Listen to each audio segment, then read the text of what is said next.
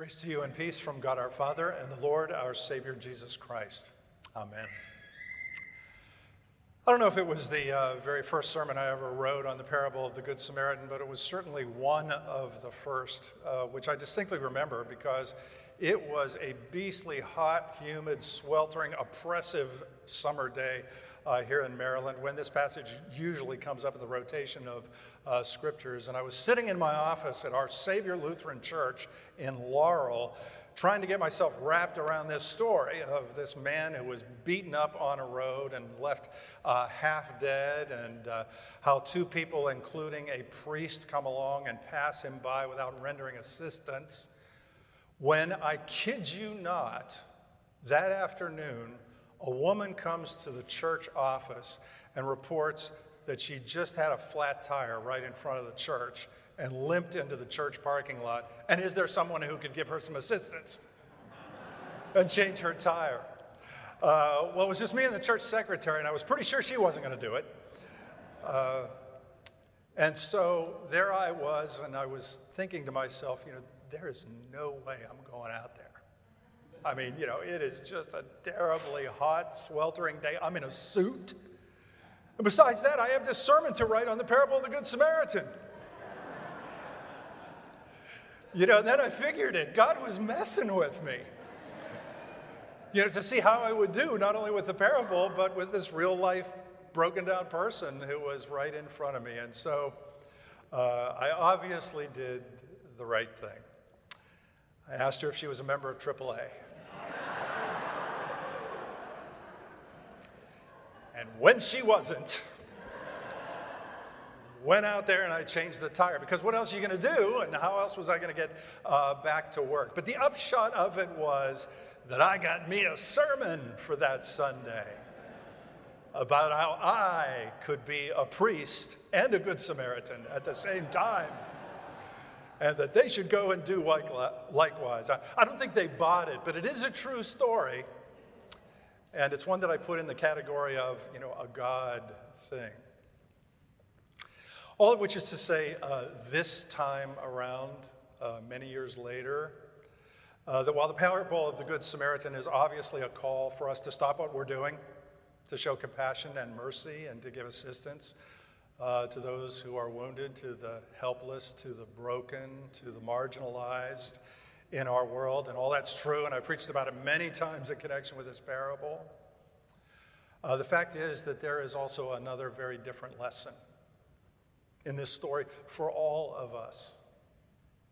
Because this parable of Jesus is actually a story about how our religion gets in the way of our relationships, of doing the very things that God actually wants us to do. And that may sound a little strange to you coming from a, a so called religious professional uh, but I say it because this story is Jesus' response to a, a, question that was asked of him by a lawyer who, according to St. Luke, wanted to test Jesus. He wanted to trap Jesus.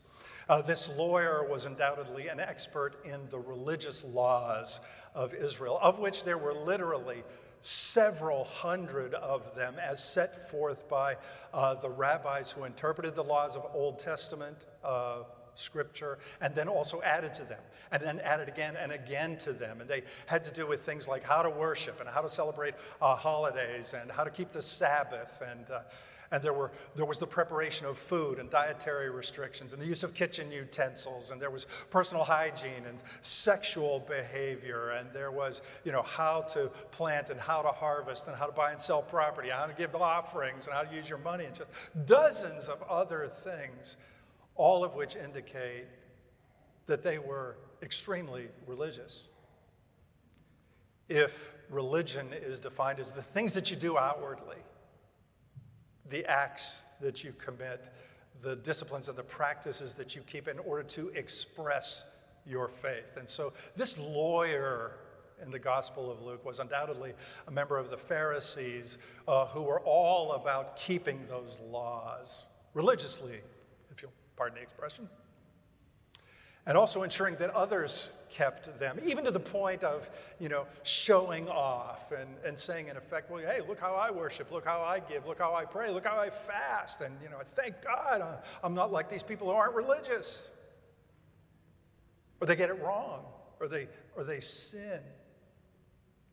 And so, this lawyer, who obviously takes exception to the very different message of Jesus, the very different ministry of Jesus, interrogates him, asks him questions, beginning with the question So then, according to you, what must I do to inherit eternal life? See, he's trying to bait Jesus. He's trying to get Jesus to say, Well, you don't have to be religious anymore. You don't have to obey uh, the laws. But Jesus doesn't do that. Instead, he answers the question with a question. He hits the ball right back to him. He interrogates the interrogator and he says, Well, uh, what do you see in the law? What do you read there? And, and he answers by quoting the Shema from uh, Exodus, or Leviticus and Deuteronomy. You shall love the Lord your God with all your heart, soul, mind, and strength, and love your neighbor as yourself. And Jesus says, Oh, you're quite right about that. Do that, you'll live. But the lawyer is not satisfied. He didn't get the answer that he wanted, and so he asks uh, another follow up question, which is even trickier. And the question is then who is my neighbor? Which doesn't sound tricky to you and me at all. It sounds like a Sunday school question. The answer to which is everybody's my neighbor. But it was tricky then because it came from the belief that loving your neighbor meant loving your fellow Israelite neighbor. And that did not cover people like Gentiles who were outside of the faith. Didn't cover people who sinned, who violated the law, who were religiously defiled and unclean and inferior. And it didn't cover people like Samaritans, who were from another land. They were from a mixed race an impure religion and were universally looked down upon by most of the population. And so this lawyer, he, he's trying to get Jesus in a trap by answering these questions. Jesus is not having it. And so instead of arguing with this guy or giving him the answer that he's looking for in true rabbinic fashion, he makes up a story, a sermon illustration, if you will about a man going down from Jerusalem to Jericho. Uh, which in real life is actually literally true because uh, Jerusalem is actually 2,500 feet above sea level and Jericho is 800 feet below sea level. And so when you're going down from Jerusalem to Jericho, you really are going down.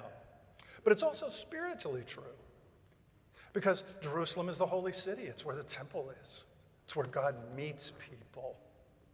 It's even an image of heaven itself, which calls, uh, which the Bible calls the New Jerusalem, while Jericho is a place of brokenness and conflict and sin. And so the road uh, from Jerusalem to Jericho today is actually a four lane uh, highway. Been on it.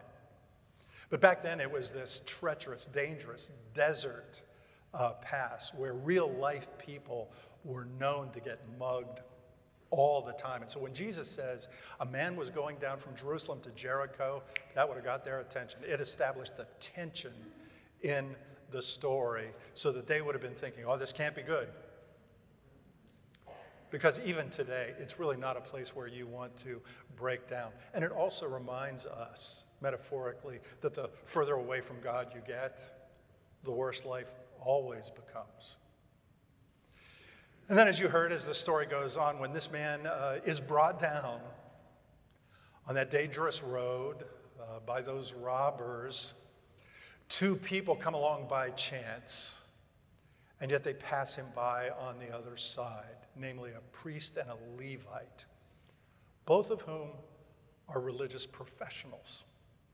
The priest being a temple priest, the Levite being kind of a lay uh, religious temple worker or professional, if you were, and who Jesus puts into this story very deliberately, I am quite sure, because from the perspective of this real life lawyer who's interrogating him, who's asking the question, the priest and the Levite, in passing this man by are doing exactly what they were supposed to do. Why? Because according to their religion, under their law, if they touched this wounded man, if they came into contact with his blood, then they were religiously defiled and unclean and would have been suspended from their duties at the temple. And so their religion got in the way of a healing relationship. Their law got in the way of their service and what God really wanted them to do. And yet, in passing them by, they did exactly what the lawyer thought they should do. Meanwhile, the priest and the Levite are clean, and the wounded man continues uh, to suffer. Meanwhile, the story goes on. As Jesus then adds insult to injury, when the hero of the story of all people is a total outsider, he is a Samaritan of a mixed race, of an impure religion. He is the one who stops on the side of the road. He is the one who establishes a relationship with this broken and wounded man. He's the one who binds up his wounds. He's the one who takes him to the inn and pays for the restoration of his whole life. He is the one who does this because he's not worried about being defiled. He's not bound by the law. And so he is the one who does the will of God. And with that, Jesus delivers his final homiletical punch when he says to this real life lawyer, Who do you think of these three? Was the neighbor to the man who fell around among robbers, uh, leaving him with the only plausible answer to say, Well, the one who showed mercy. To which Jesus says, Case closed. Go and do likewise. But you see what he does here. Jesus convinces a religious legal expert that two religious professionals violate the will of God by being overly, overly religious. And that this outsider, this person who was the uh, one who was rejected along with his people, this one uh, comes along and he executes and carries out the will of God better than a priest, better than a Levite, better than a real life Pharisee. I mean, is that cool or what? Friends, uh, don't get me wrong here. You know, I'm not against being religious. You know, actually, I'm quite in favor of being religious. You know, which you may have guessed. Uh, not because I am a so called religious professional, but because you can't read the New Testament without concluding that God wants our outward acts as expressions of our faith. He wants us here today. He wants us to gather together. He wants us to worship together, to pray together, to praise, to commune together, to serve together, to study together, to do all kinds of good works out in this world. In fact, the word religion actually comes from the Latin word religio, which is where we also get the word ligament. Because our religion binds us together, it holds us together. It helps us to be the body of Christ on the go for this broken world. It's just that we have to remember a, a few very important, critical, vital things. The first of which is that your religion is never going to save you. Because St. Paul said it very clearly in Romans chapter 3 no one will be declared righteous before God by observing the law. No one. Your religion, your outward acts, your customs, your traditions are not going to save you because only your Savior is going to save you. Number two, the purpose of our religion is not to draw attention to ourselves, it's to bring attention to Him. And the scriptures especially the New Testament, especially Jesus' Sermon on the Mount, warns us against making a show of our religion in ways that are inauthentic, insincere, self serving, holier than thou, over focused on the act itself or what we do or how we worship or reduces Christianity to a, a set of rules and regulations and do's and don'ts when good religion, beautiful religion, begins with a relationship. It begins at the cross where the God of grace comes to meet us and to move us to respond, to love the one who first loved us with outward acts of mercy and love, so that other people in this world will see its beauty, its power, its transforming spirit, and they will turn to Jesus. And they will live this new life, frankly, an obedient life. Not because they have to, but because they want to. Because grace changes people. And that's the kind of church that I believe Jesus is calling us to be. I really recently found a meme on social media. Religion says, I screwed up, and my dad is going to kill me.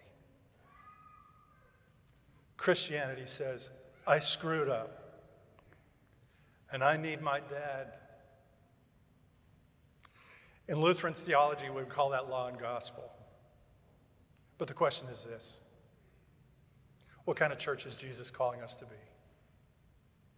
The follow up question is this What kind of message is he calling us to send to our neighbors? Not so we can just get it over with and get back to work, but because that is our work. And because at the end of the day, the Good Samaritan in the story is Jesus Christ, the outcast the one who was rejected, the one who comes to meet me on the side of the road, wherever I'm broken, wherever I'm wounded, to pick me up, to give me comfort and peace and hope, and to take me into his home where he will restore my life. And so, like the man in the story, takes his wounded fellow traveler to the inn and pays for his restoration Jesus meets you wherever you are, on whatever road you are brought down, and he brings you here today. This is the end, right here, where we get to hear it over and over again that he pays, he pays, so that all things could be new today for you and me, so that your relationship with God could be forever secure, so that you and I can respond religiously in ways that are beautiful and powerful and gracious and loving and transforming for the hope of the world. And so uh, today I would just encourage you enjoy your relationship with God